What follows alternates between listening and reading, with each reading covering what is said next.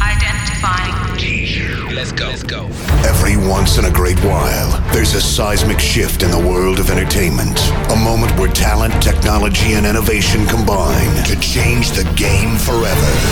You're about to witness unrivaled turntablism, knowledge, and sheer passion. Ladies and gentlemen, please welcome TC and Jake. Welcome in for the week. Uh, I think that we've got something going on here. Uh, I, I don't. I, I would assume everyone's just figuring that we're going to talk about the uh, the ongoing terrible things that are happening in the world. But uh, we we would like to pause for uh, uh, an hour and uh, do something different, and that is uh, talk to uh, our new friend Kate. Kate, how's it going? It's going well. Thank you guys for having me. How are you? This is a welcome respite because I feel like the last 10 hours of, well, probably three months of episodes we've done have just been nothing but what the fuck is happening? Why?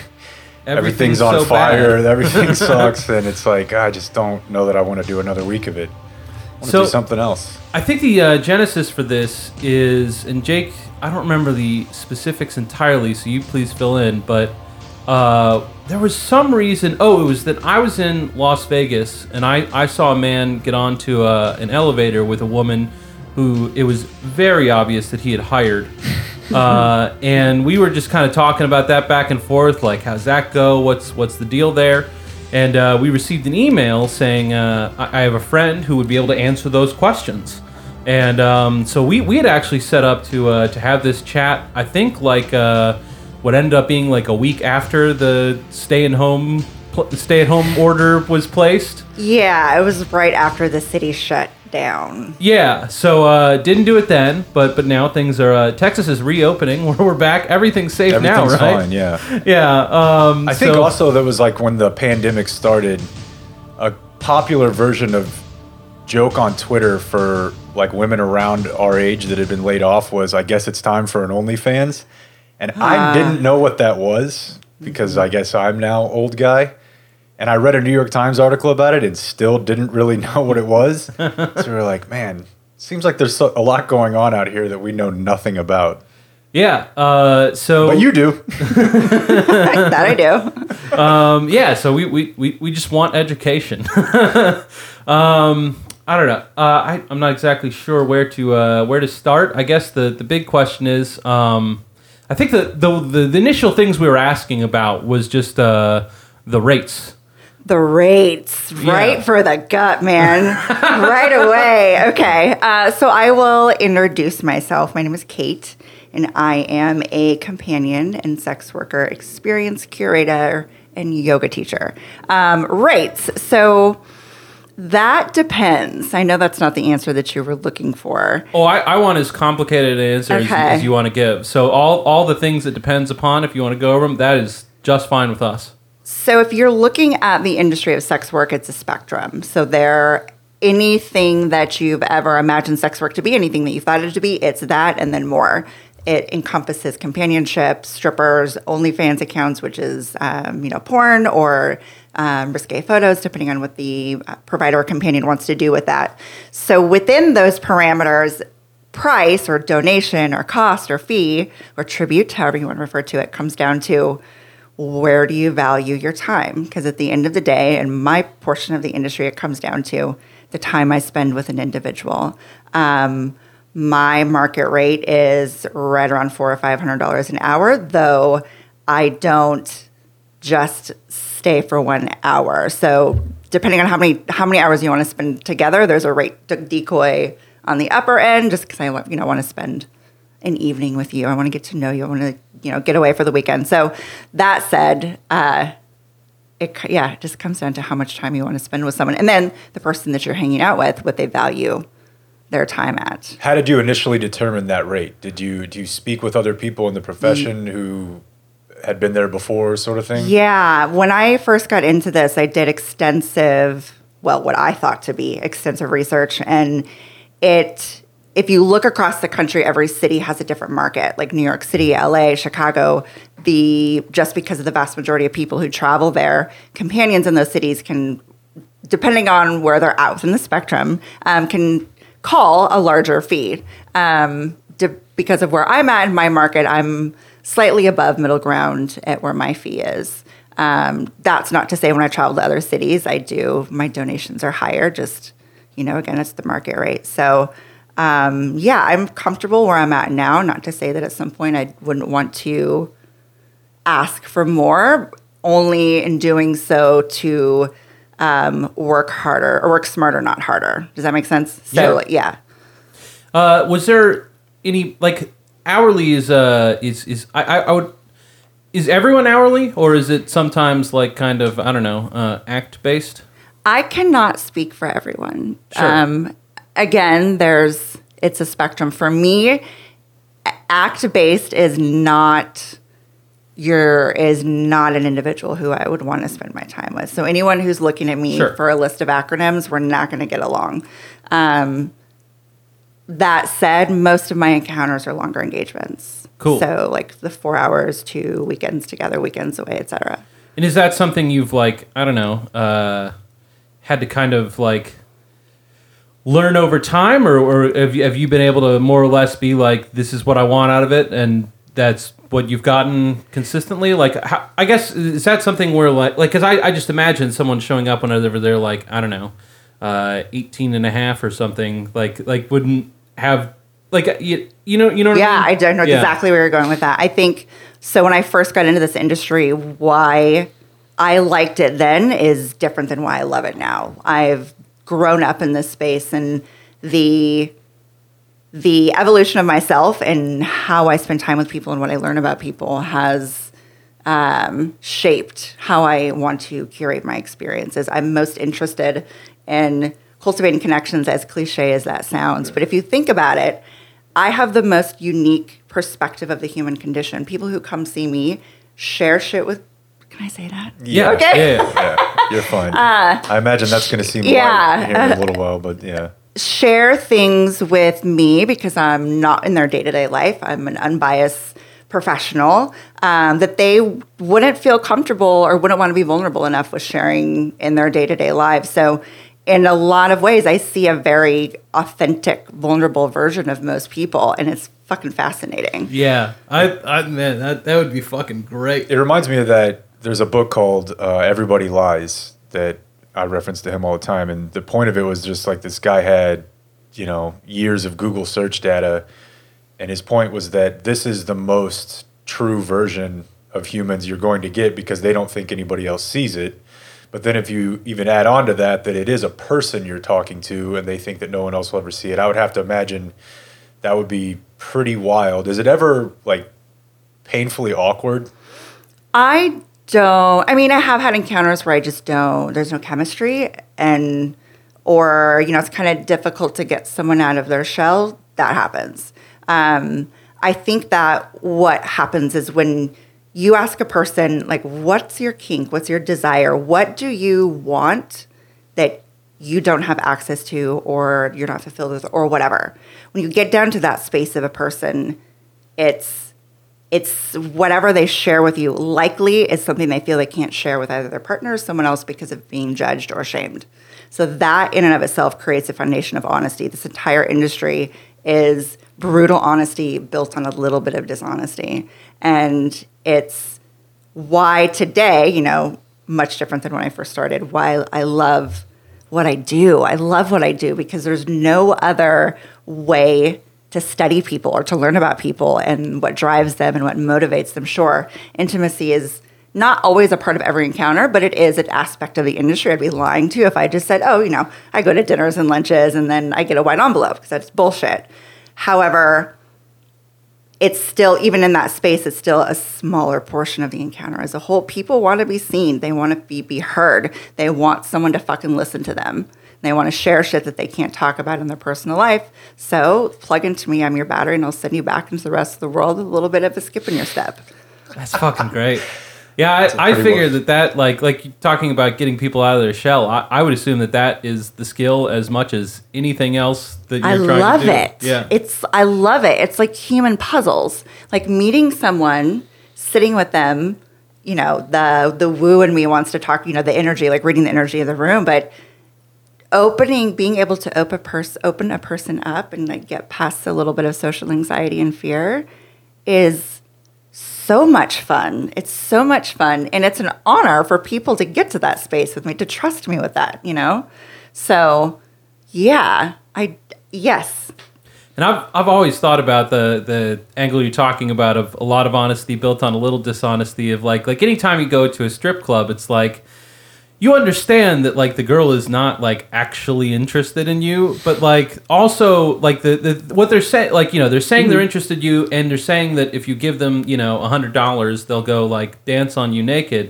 And uh, like you know there's there's a lot of industries where like you give the person that hundred dollars and you're never like actually gonna get what they said, uh, but like in, in in a strip club like it's going to happen you Yeah. know like like that like so there's there is that that lie there but on the other hand it's like the most straightforward like reliable transaction you know like if you buy a fucking car from someone it breaks down you know like you have you have no no confidence that it's going to uh to, to actually be work that they might be trying to get something over and they they know it's broken and you know whatever. Uh but that that that is that is just not a possible like the, the stripper cannot possibly be lying to you about like the real substance of what's going to occur Right. um and you know i i find that refreshing Yeah. Well, and, and compensation creates a boundary.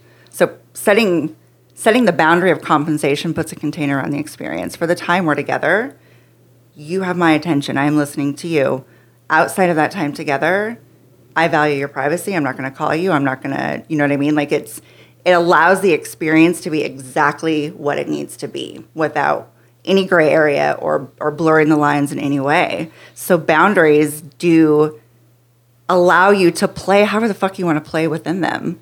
And it's just a value. I view it, and I and I feel others in my industry feel the same way. The the the compensation is for to create that boundary, and then for my time and attention.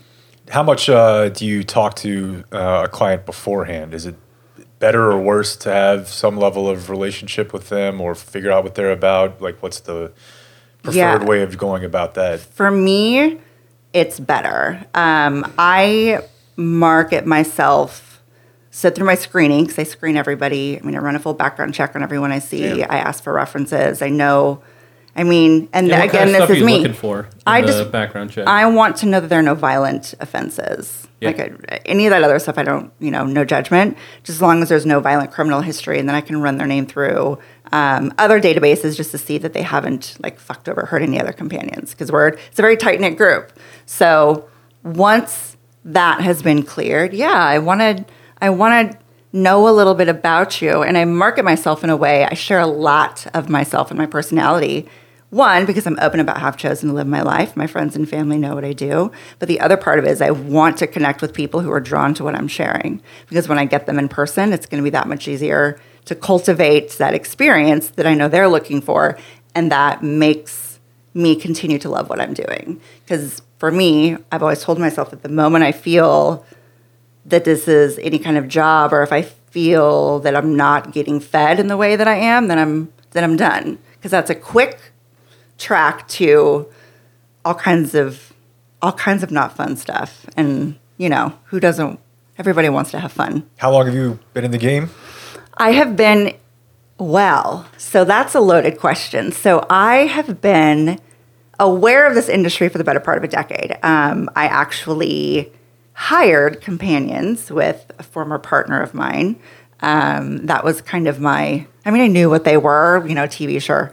Um, but we hired companions in to come see us, and they were these one gal in particular, just beautiful, educated, poised, but not not approachable, and just like I was fucking enamored, you know, just the way that she held herself, and she was uninhibited and fun, and like leaned into pleasure in a way that my 24 year old self had never seen before. So that was kind of, and then from there, my partner and I dove into swinging. My, that partner and I aren't together anymore, and then it just kind of opened up Pandora's box. I mean, I do come from the professional scape. Like I studied journalism in college and have worked within the corporate sphere for a while. And when jobs didn't were laid off or panned out, I was like, why the fuck not? You know, maybe I'll do this until I figure out what I want to be when I grow up. And then and then I and then now here I am. I'm like, this is I'm much happier here than I ever was sitting in a cubicle for me. I'm much more fulfilled. I'm the in the healthiest mindset of my life. I feel like I'm genuinely contributing in a way that's helpful for others. So Yeah, that's great. Yeah. uh, I like I, I you know I read some of your uh, marketing materials Oh, good. beforehand. oh, good. and yeah, Do I, I don't research. know. It, it, it seems like you would have uh, yeah plenty of options for employment. Uh, you know, doing whatever you want to do. So I, I I I don't know. It's it's it's heartening that you'd be like, this is what fulfills me most. Yeah. Well, and I also look at it by living my life this way and using this as my primary revenue stream. It allows me to do the other shit that I love, like travel, yoga, write. And not everybody, because of how they've structured their life within the corporate sphere or whatever, has the opportunity to do those things. You know, to explore, to to like sink their teeth into life and see what it really fucking tastes like. You know, so I almost feel like it's my responsibility to share all that I've learned and what I'm about and what I'm into with others. So uh, prior to a global pandemic setting in, I made a lot of my income off of uh, Uber driving, and uh, I just remember with that, you know, y- y- like I kind of would, you know, I would, I would try to find like calculators online of like how much could you make from Uber, and like tried to plan it out as best I could, but you know, uh, you, you really don't know or have an idea what it's like until you just take the plunge and you're like, whatever, F it, I'm just going to drive whenever I can uh, for a week and see how it goes. And I just, I, I figure that it's, it's, it's probably kind of similar, you know, like, and, and so I, I just, I wanted to hear in as much detail as you're as willing to give Yeah. about like the, the first like week or two or whatever, where you're just like, okay, I, I think I can do this, but, but I don't know. And I, it's just time to find out. Yeah. So you know, I'll say this first. I'll preface with this. You never know where your boundaries are until you bump up against them, right? Until you have Sure. an experience. It's like, okay, not that, but maybe something more this direction. So my first experience was amazing. It was with an individual who wasn't much older than me. We hung out for a couple hours. We watched Tosh.0. We smoked a joint, and then and then like you know had a very nice but somewhat awkward intimate encounter. It was a lovely human being, but just the our he was new, I was new, and so we were just kind of fumbling around it together. Uh, to me, that was like, well, shit that was dope. Like, I did this, I received this as payment. Okay. So, not every encounter was like that for a while. You know, again, you don't know what you're not into until you bump up against it. So, I did learn over the years how much I want to work and what kind of people I want to hang out with. Um, thank God I've not had any negative, like true, you know, knock on wood, but like any negative experiences beyond just assholes in my inbox, which at this point in my life, I have no problem politely telling someone to fuck off if they're gonna, you know, be disrespectful or rude to me via email. Um, but beyond that, I've, yeah, I mean, does that answer your question? Do you want, I mean, Yeah, no, I mean, Okay. I, I guess just like, uh, well, I, I guess one big question is just like how, how do you find, like, how do you, how do you put yourself out there, like, to let people know that this is a, a service you're offering? Well, the internet is a is the wild wild west. There's, Yeah. there's a there's a lot to be found on the So internet. is that what you started? You just put up yeah. the website? Oh my and- god. Yeah. Well, I didn't even have a website at first. I didn't even, you know, I didn't have a website at first. I was there uh, in a previous time, you know, prior to um, some 2018 legislative decisions. Uh-huh. Uh, there were websites, like Yeah. advertising websites. Some of them better than others, and you know, I learned which ones were good and which ones were shitty, and uh, went from there. It wasn't actually until I guess about two years ago that I put a website together because I really wanted to incorporate my writing into what I was doing. I wanted to talk about my experiences. I wanted to share my words with the world because, right, every writer wants to do that in some capacity. So um, I put a website together, I built it myself in Squarespace. I'm quite proud of it. Um, and from there, moved into social media. So Twitter is amazing. I love Twitter. It's a great way to look at people's personalities and kind of see what they're into and what they're about. It's a great screening tool for clients, and it's a great way for people to get to know me. Um, so, yeah, most of my best experiences have come from people who found me on Twitter, or then found my website, or found my website on an ad site, um, or referrals from other women. You know, in the industry, Austin has a very close community with the women, um, all of whom are amazing, beautiful So do, individuals. do you, do you feel like you know more or less everyone in your city that does what you do? No, I oh no no no. I think that there are more people who have their foot, maybe even if it's just their pinky toe, in this industry than you would ever imagine. Really? Absolutely. Oh, Oh, my great. god. Absolutely. There's absolutely everything from I mean, there's sugar babies, there are erotic authors, which I which I do as well. There are companions, there are doms, there are you name it, there it's out there and someone is is exchanging their time for compensation in one form or fashion. And if they do, they're probably not telling every single person they know. No, no, because there's such a stigma on this industry, and and some people can be open about what they do, and some people can't, and it's just, it's uh, yeah, you know, everyone has their why on why they're here and what they're comfortable sharing, and it's unfortunately most of Americans. While we have we consume the highest amount of porn in the world, we are the most prude, which is wild. Most of society thinks that um, sex work is dirty or that it's bad or that anybody, whether you're the um, the purchaser or the companion, is shitty for doing it. And it's so shamed, which is wild because it's not like people are going to wake up one day and not be horny. It's not like people are going to wake up and not have these desires. And stifling them and suppressing them creates a much more ugly monster than just addressing them head on. And don't make people feel bad for what they're into. If you're afraid, have a conversation. If you don't know what's going on, ask questions. If you're not into sex work, don't hire a sex worker. When you screen people on Twitter, um, do you sort of look for just let's make sure this person doesn't appear like a psychopath or this person doesn't appear angry, or you also screen them just if the tweets kind of suck and are basic and not, and not funny? Don't. Um, I don't know. You know, sometimes I look fair. at somebody It's on. Twitter and I'm like, Like, what- oh, yeah. maybe a decent person, but I would never want to spend two Yeah. two seconds in their company. You're uh, kind, of, kind, of, kind of basic. That's a fair question. I think so. By the time I'm looking at someone's Twitter, I've I they're safe, right? Like so, I've screened that they're Okay. you know safe. You know, check one. Um, if their tweets are like demeaning toward other people, companions, you know, racial stuff. Like I have zero tolerance for people who don't have compassion for other individuals because we will not get along in person. Um, if you have a private account, I want to know why. I'm like, what do you have over there? Nuke codes, you know. Um, if your tweets are, you know, let's be honest, not everybody has the gift of like putting 140 characters Yeah, I'm together. mostly And I kidding. can't. I just- yeah, no, I get that. Um, yeah, I mean, you can get a pretty good gauge of siblings, what they're about, what they're into. And it goes back a long way. You can go back years. Yeah. Sh- I mean, we've all said stupid shit, so not even that's fair to judge someone for that. But yeah, I just delete all mine. He does. What? Yeah. You're a tweeter and deleter. Yeah. Ooh.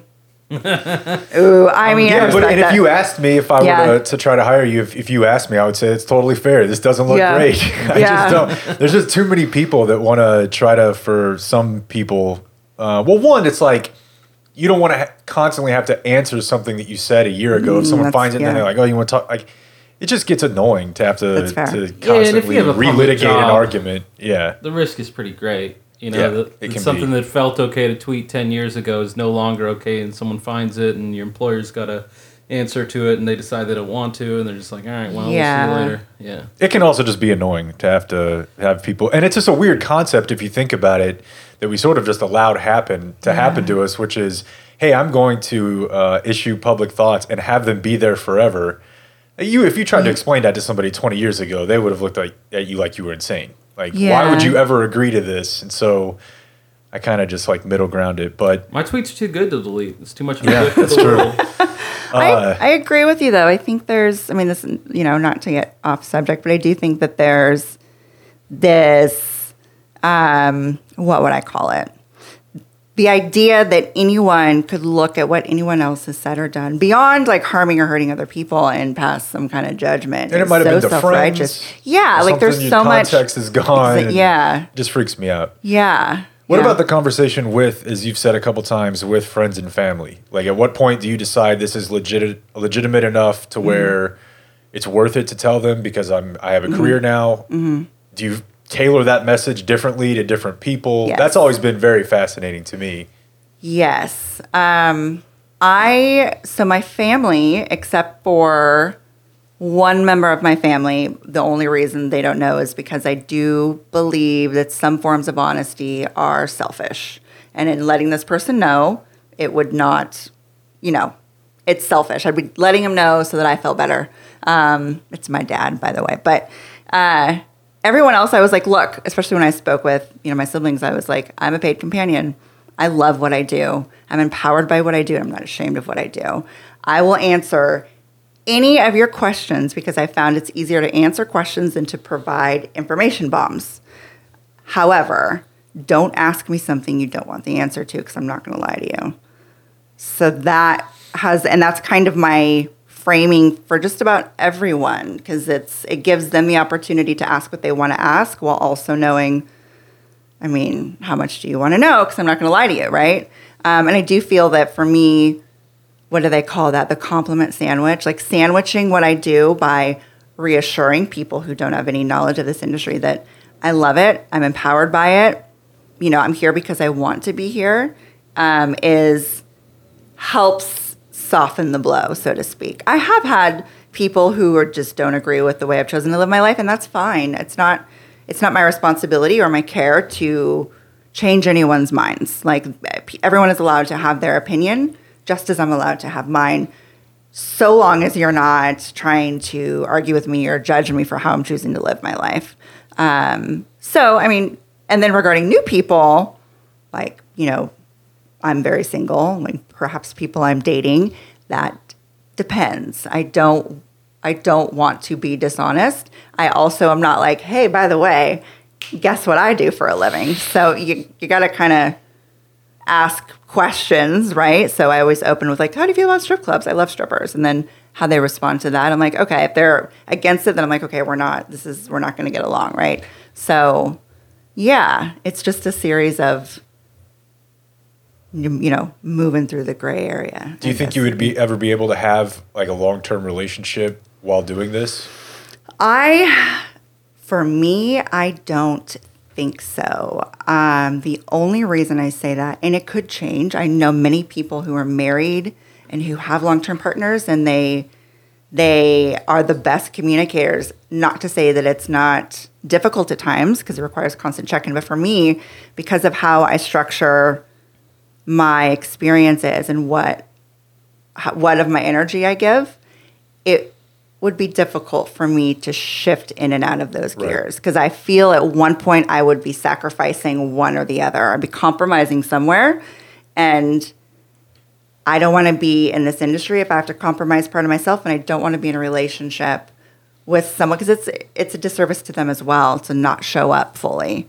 So, yeah, I mean, I've dated, you know, I date, I go, I date, and but it never really goes anywhere serious. And it's a lot, it's a lot to ask of someone too, especially someone who's not familiar with the industry. It's a lot of, that's a big ask, and it's, and I understand that. Um, I think I would feel weird if I were you for not getting paid for that. that's the Like if you're gonna go hang out with someone for four or five Yeah. hours, maybe you go to a bar, you go to a pool, or yeah, it's a a Saturday afternoon, and then whatever happens happens, and you think, well, I, I got eight hundred dollars yeah. for this last Saturday, and Yeah. it wasn't all that different. Yeah, the separation of like personal intimacy is what part of my energy I'm giving to it, right? So like I crave that kind of int- that part of myself doesn't interwork, right? So while I am very um, like giving and and honest and authentic within my professional relationships, my personal relationships get a piece of me that only stays there. However, it does make dating very difficult for other reasons. For example, um, I find that men my age, and this is not a slam, but men my age don't quite, and I'm my I'm 34, um, don't quite many of the ones I bumped into um, just don't quite have women figured out yet, and that's not a dig. I'm ju- it's just so to have a guy who's you know just I don't quite know. No one really eats pussy anymore, and it's like, can I say that? I'm Yeah, sorry. yeah, yeah. okay. You can literally say Okay. Um, it's just and then in my professional relationships, I have these, um, you know, these individuals who are cultured and who want to talk about spirituality and the cosmos, and like all the woo woo shit that I'm into. And we have this great experience, and then they leave and they treat me with respect. And then in my personal life, I have these like just guys who are like not, I don't know, they, I don't know. It's just how I'm we- treated in the different what you mean. spheres is like, and I'm me. like, do you? Yeah, some- you, you talk about us and our peers, so yeah, we, we get it. Yeah, you know, Yeah. we know who you mean. Yeah. Um, yeah. And I think that, yeah. So it's different. it's a different, but I'm different too. I mean, I'm the same person, but I'm, you know, Yeah, and I just figure probably in these situations where you're hired, like I, I think what like it sounds like what you're saying is you're just not talking about yourself that often, probably, right? yeah, they've read about me. That's the other part that I have to remind myself is that people who want to spend time with me have read about me. They know about me. They're interested in me.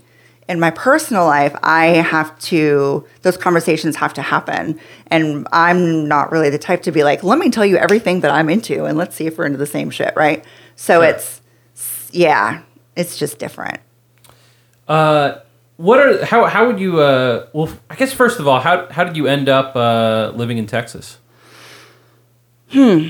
Well, I graduated college, and my first job out of college was in Texas. And I, my college boyfriend and I had broken up, and so I applied to places that were not in where I, the state where I went to school. Um, And a really rad opportunity came up here in Texas, and I jumped on it, and it was great. Um, I look at that part of my life, and it's like, I mean, while it was six years ago, it feels like it was a totally different lifetime, right? So I was, yeah. So that's how I ended up in Texas. Yeah, and I, I just I figure you probably got to do a lot of travel anyway, so you, you I, I would assume you could live just about anywhere as long as there's a major airport nearby. Yeah, Uh, so the fact you've stayed here, you know, I, I would think indicates that uh, you like it quite a bit. I love it. Yeah. I do. I mean, I grew up in the Pacific Northwest, so it's vast different. I mean, I've always said that I'll end up back in back there, but for Yeah. now, there's and That's I, a great fucking area. Oh my you know, God! Sure Yeah, I mean, well it's like my long-term mission to retire, whatever that means. Like I'll continue to write,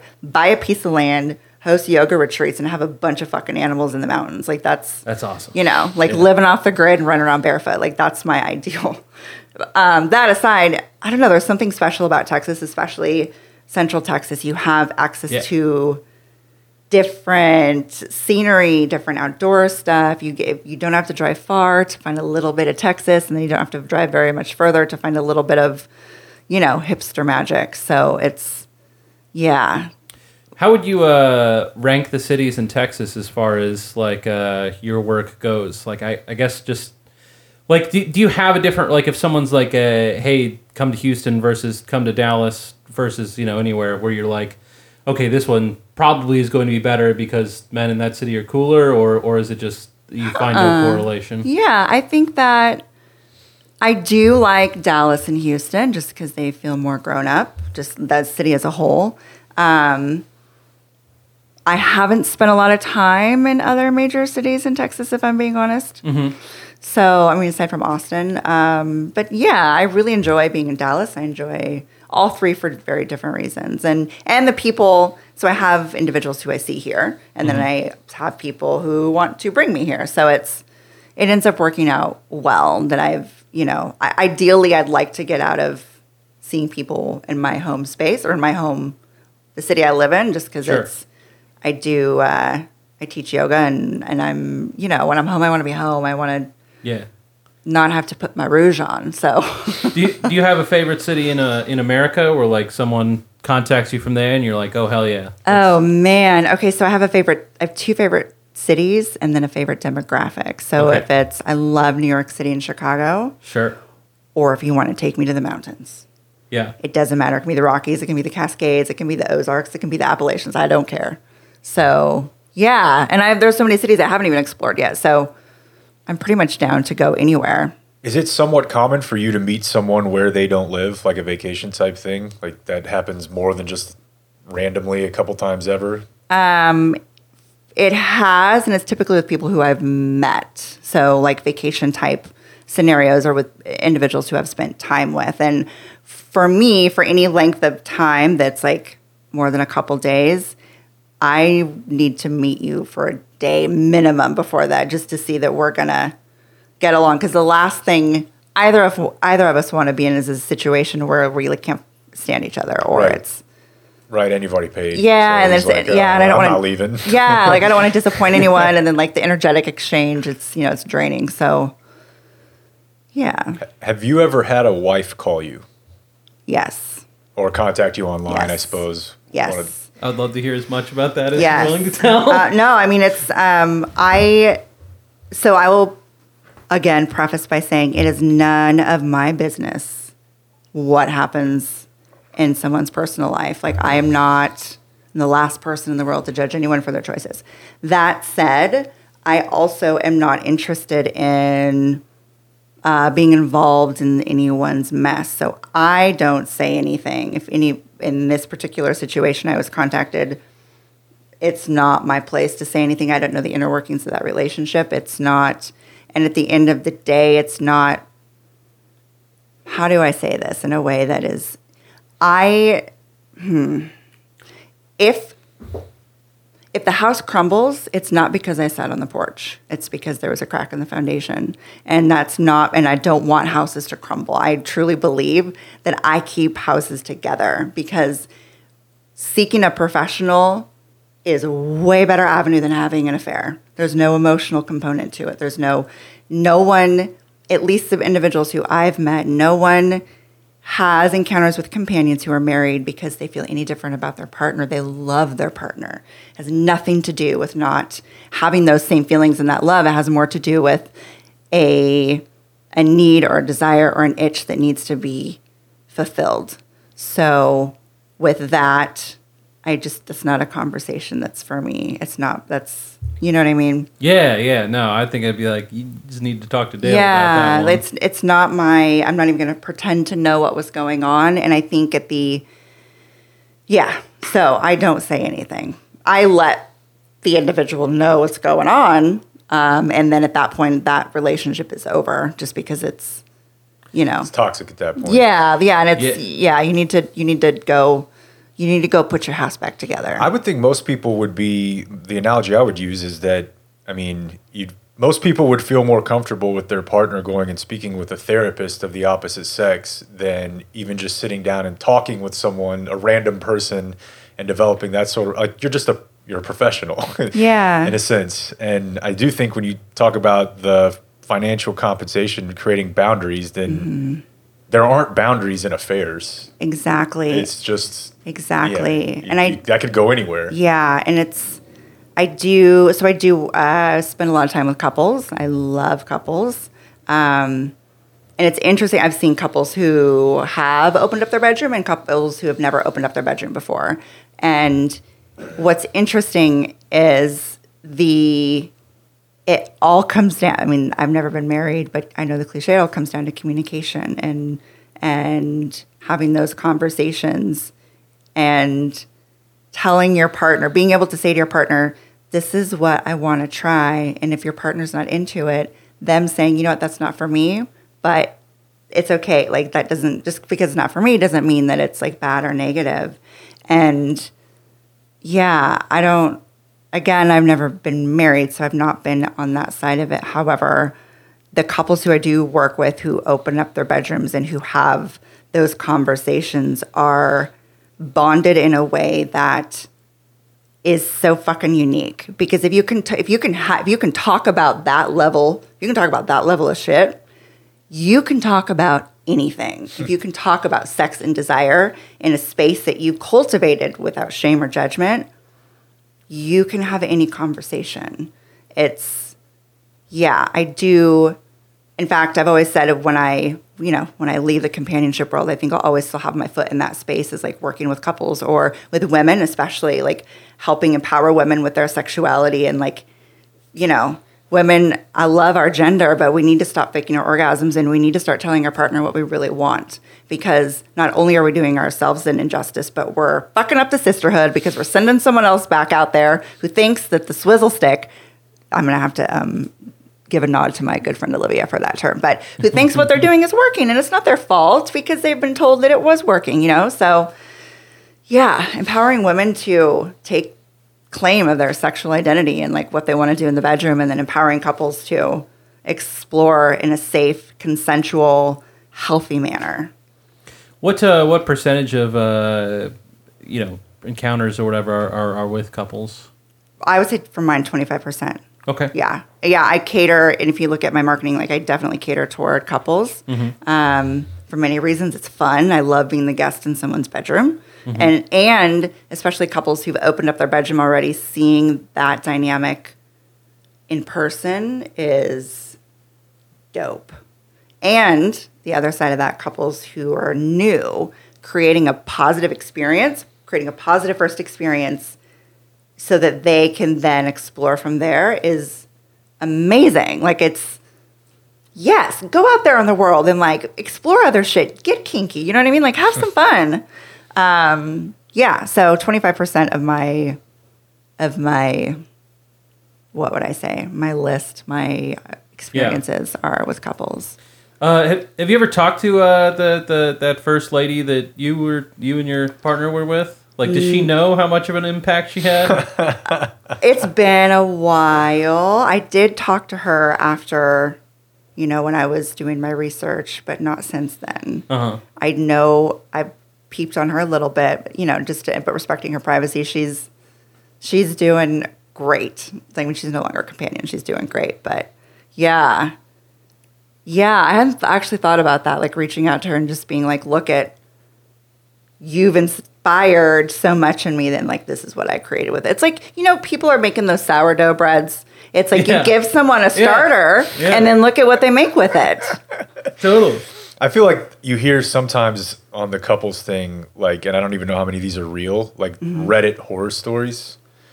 Uh, like, what's the one we always, the Reddit relationship? Yeah, that Twitter account's great. Yeah. So Oh, I, I I I follow yeah. yeah. I know so what you're about. I don't know how many of them are real or how many of them are written to just be compelling and insane. But I guess this goes back to the communication thing. But it seems like they all start with probably the woman saying they're okay with something that they're really not because they feel like they need to say they're okay with it. Mm-hmm. And just like the number of people who regret it mm-hmm. afterwards. So I, I wonder if you've ever heard from people who, you know, didn't, that I would imagine usually the female, like that they weren't really as open to it as they indicated. Like if it ever went sideways actually in the act. Mm-hmm. So I require a phone call with both parties before any. I screen them, and then I need to talk to both of you, and I need to talk to both of you together. I need to talk to both of you individually because I need to know that both of you want to be here. Specifically, in most cases, the female. I want to know that this is something that she really wants to do because, in most cases, she is she's the deciding factor on whether or not it's going to happen and I and it's very important to me that her heart is in it and that she wants to do it. I once had someone contact me and say they wanted to surprise their wife for their birthday with a companion and I was like, I don't think so. I don't think so. I don't think that's a good idea and I certainly don't want to be in the room when that happens. Your like, heart's in the right place, but Best yeah. yeah. like that please talk to your please talk to your wife before you s- just like surprise her with another woman. Um, that said, uh, I haven't had an experience where in the act things went sour. However, I've read, I always, and the other things ask boundaries. Like, what are your personal boundaries? What are you okay with? What are the rules of the house? Because I want to respect those. Um, that said, I have felt, I've felt, you know, that in that tension a little bit with certain things, and then that is when I back off and like my attention goes to her because all of those experiences, the uncomfortableness has come from her, and it's my Sure. interest for that both parties feel supported and have fun. So, um, yeah, I mean, it's constantly checking in. Like that's what makes it fun. Like if things shift or you feel something different, say so. Like check in with one another. Is this okay? Consent. Is it okay if I do this? You know. So So this seems like work that's uh, mainly taking place, you know, um, in hotel rooms or whatever. So, but it seems like you also are indicating you have, you know, some uh, sense of community with your fellow workers. So I, I'm wondering how, how that occurs. Like, uh, you know, are, are, are there like uh, meetup nights at bars or like? Well, happy hour. uh, there there are those. I don't. uh, that's not my scene. But not not, and I'm not nagging that in any way. That's just I don't. I'm not a bar. I'm not, I don't drink, so I'm not a, a bar goer. But um, yeah, it's mostly reaching out to. Well, actually, this is how it happens. A female will email me and be like, um, "Have you met so and so? What was your experience like for for companion references, like character references?" And then I- you kind of begin to see a pattern. A lot of people have a type, and so I, I tend to either need screening information or get screening information from the same women.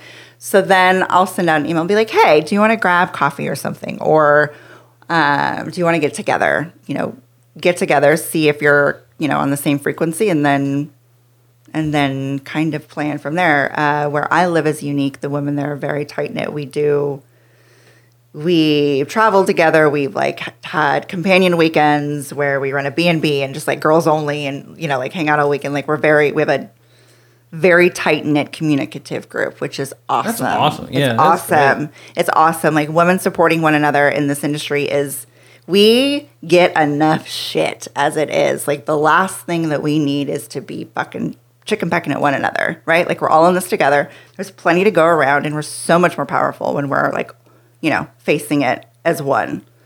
That's cool. How concerned, um, just like if it's in the back of your mind, or how often you think about just the legal side of it? Oh, well, Have you ever had any run-ins with law No, enforcement? no. Um, I am a experience curator and a yoga teacher and an author. So, um, yeah, it's a pretty gray area to be honest. I don't think that what I do is illegal. I don't. Um, others might have a different opinion. So, yeah, that's not, I don't have a lot of experience. Yeah, I mean, I've always, Yeah. I've never really understood what what lines are lines, and It's- if the way that the conversation goes impacts whether or not it is or isn't okay. But you know, I it there is a part of me that that thinks, you know, and you probably uh, you don't- probably don't want to do this, but Mm-hmm. that we could use people to advocate for the changing of laws. Oh, I absolutely want to do this. Obviously, yeah. the the burden of the the justice system for people who are engaged in whatever you want to label the behavior at what point are you know poor people and Mm-hmm. poor women and a lot of times women of color and you know they don't have they're not in a spot where they can make a badass Squarespace Yeah. and it looks awesome Um, They don't- sorry. so yeah no it just always is like man I'm really happy that there are people because you know, I grew up in a, a Christian upbringing, and there are things like about that that I like, and then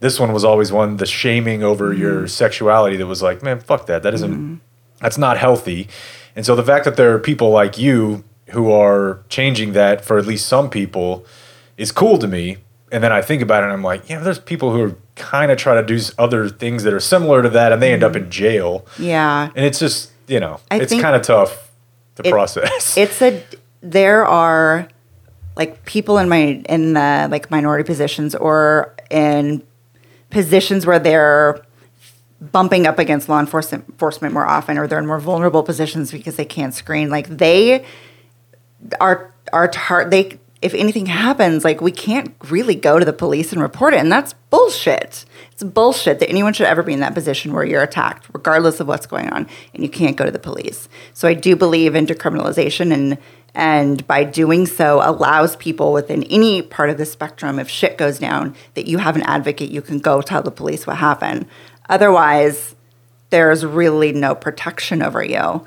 And why again why anyone gets in this industry and why they do it is their you know is their reason and i support and respect anyone who's here of their own will um, and consensually here. And it's it there's a yeah it's a big ball of yarn to pull at. There's a lot of all of it is true. I mean they say that the mark of an emotionally intelligent individual is to be able to hold multiple truths in one hand. Yes shitty things happen in this industry. Yes sex trafficking is horrible and it's something that we're fighting yes there is such thing as consensual sex work yes it all coexists together but to say that all of it is one or the other or just any one part of it is is short-sighted and yeah that's my that's my soapbox on that one Go to the Capitol. Yeah, no, Yeah. I, I, I think that uh, that that's part of the defund the police conversation, right? Is like uh, it's it's it's kind of crazy. Like I, I I doubt that uh, people get into being police for the purpose of like uh, you know busting prostitutes or anything like that. Like uh, you know, I, I I think that probably there are people out there who do get into their profession with the hope of uh, you know helping women or you know uh, not to say that like everyone obviously everyone Yeah. needs does this needs help or whatever, but you know like just Those the- who do need it, yeah. yeah, yeah. And like, I, I don't think that a guy who, uh, you know, um, applied to be a police officer because he was hoping to uh, shoot some bad guys is going to be the person that's really like enthusiastic about that work, you know? Yeah. So and, the- getting a social worker who is, that'd be great.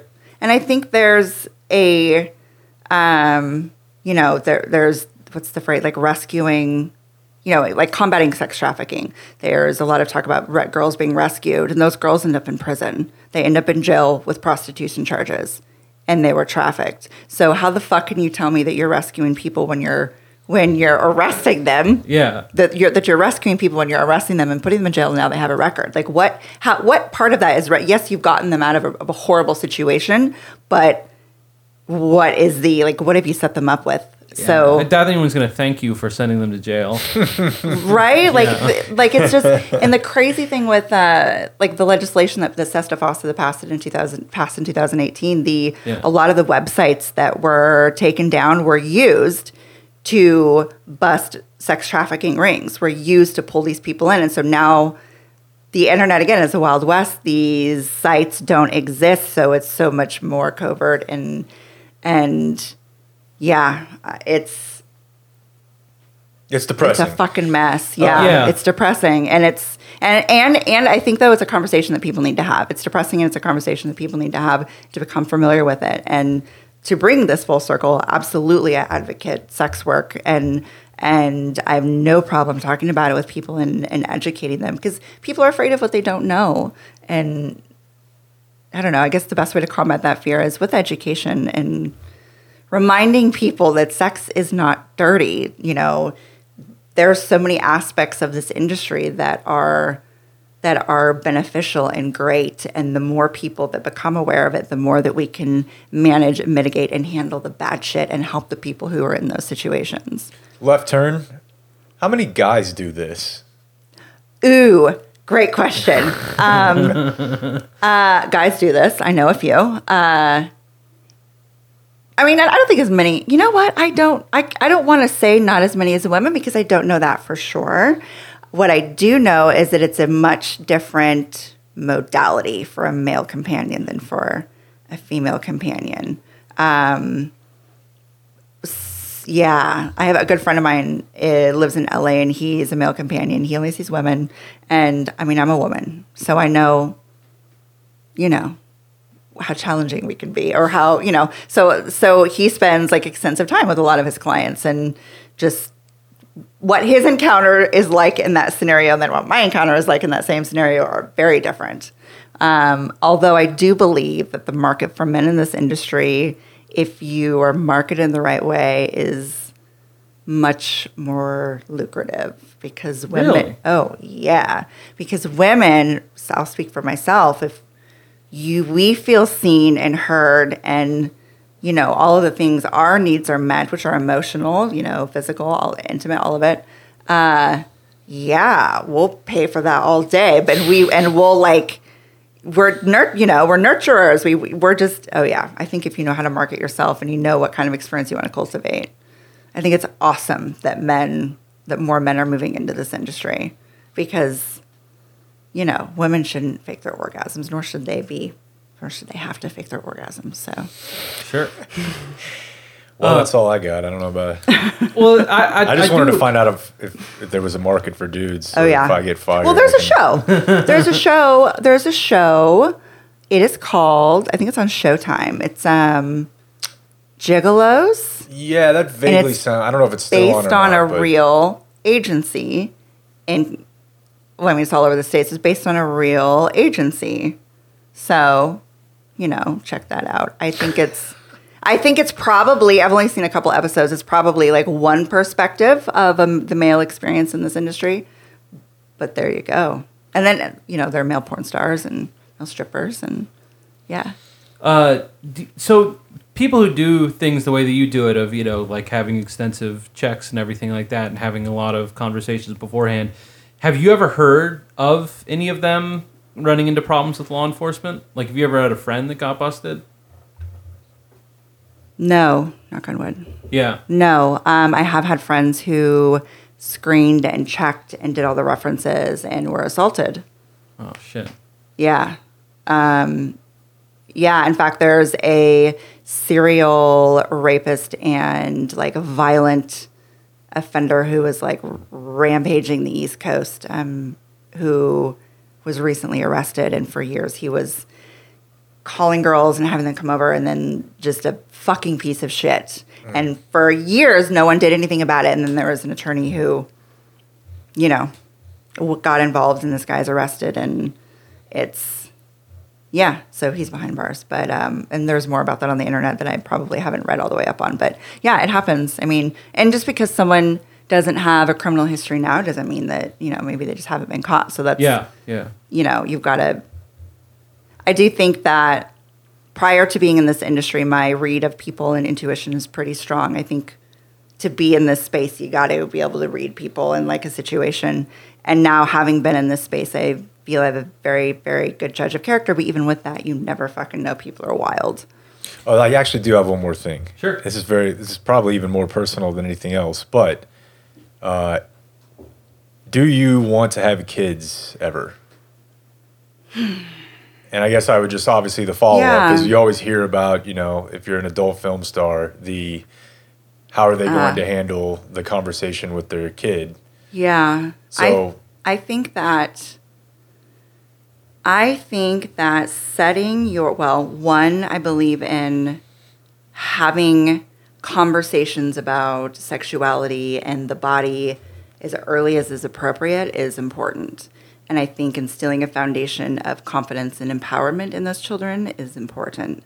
Um, I believe that honesty is just the best route because we've all been lied to and it hurts a little bit more than if you just would have had a little bit of honesty. So, um, yeah, I'm not ashamed of what I do. I'm very proud of what I do. And that would be a conversation that I would, I don't know if there's a book out there for it or like a guide. There's probably not.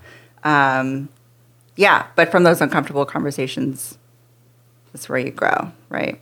Yeah, and I guess it's probably a lot easier to hear it if you're a kid. Um, if you're on like a farm in Oregon with like a bunch of animals and stuff, and you Yeah. have a pretty like, oh, okay, well, we got here. Yeah. so I'm not too worried about it. As opposed to, I don't know. I you know the we we there's a podcast that came out last year that's really just like a deep dive into the porn industry, and it was such a depressing listen, and it made me think like, well, you know. These conversations that these people are going to have with their kids are going to be even more uncomfortable because they're not, a lot of them, it seems like most of them, in the same headspace that you are. Mm-hmm. And they're probably not being paid as well at this mm-hmm. point as they used to. So it's mm-hmm. like, I think it would be easier for someone who feels as good about their life as you do to Yeah. express that than someone who's like, I don't know, Yeah. I regret all of this. And, you Just know, like it seemed like all of them had some kind of like fairly serious trauma, like prior to entering the industry, and I don't know. That it, it made me very uncomfortable. Yeah, I had a someone. This was a while back on Twitter. It was a woman, and she was talking about. I'll paraphrase, but she was referencing like all sex workers have have some kind of sexual trauma, and so I, with my words, fired back, and I was like, "Sexual trauma is not synonymous with sex workers. It's synonymous with being a fucking woman." There are more women Yeah. who have experienced sexual trauma, and how an individual chooses to heal from that and rechannel that energy is their fucking prerogative. And I also said, How dare you shame people for having sexual trauma, and in that same breath, shame how they choose to deal with it.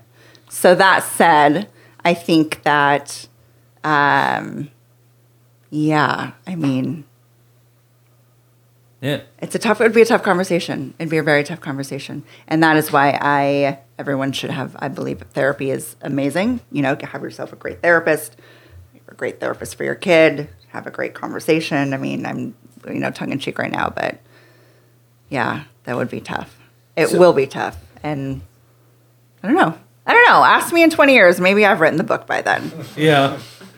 Um, I reading your website. I was just interested in your uh, your, your your thoughts on marketing. Like uh, like I, I don't know. I I entirely believe that all of the things that you're you're writing there are uh, 100% authentic. But it also seems like you're trying to write it to like offer a specific sort of thing. You I know? am. Like yeah, like it, and I'm emphasizing I'm an intellectual person. If you want to have deep conversations about complex topics, that's the stuff I want to do. Um, and so I, I just you know uh, that it's not what I was expecting from like a, a that sort of website, uh, but like it's it's really cool. So I just I didn't know how you uh, uh, arrived at that, and just like you know I I- just want to hear more about your your thoughts on how you market yourself.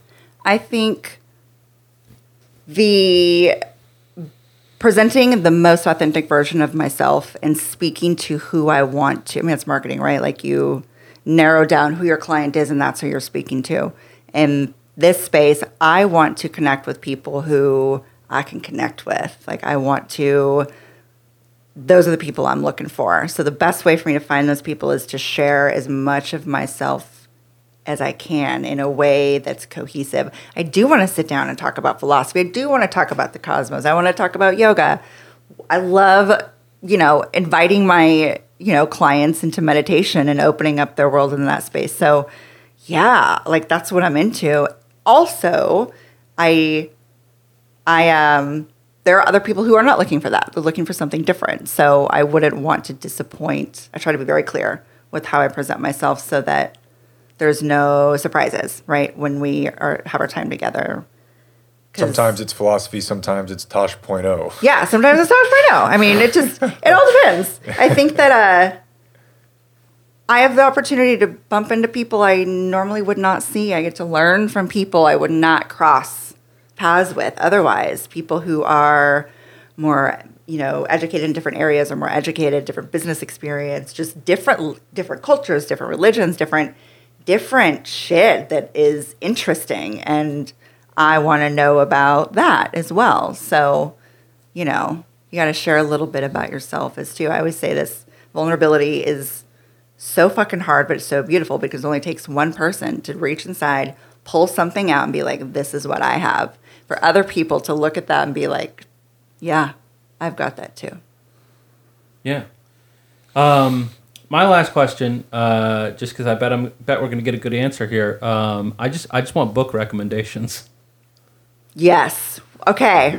You got um, the book that I loan out the most and repurchase the most is by Chuck Klosterman, Killing Yourself to Live. Fuck yeah. Yeah, are you a Klosterman fan? Have you read it? I Yeah. think it might be on the shelf right over there. Yes. So that is just for um, any anybody, mostly people who maybe don't read that often, who like music. His style of writing is so fucking. It's like he's sitting next to you in a bar and he's telling you a story.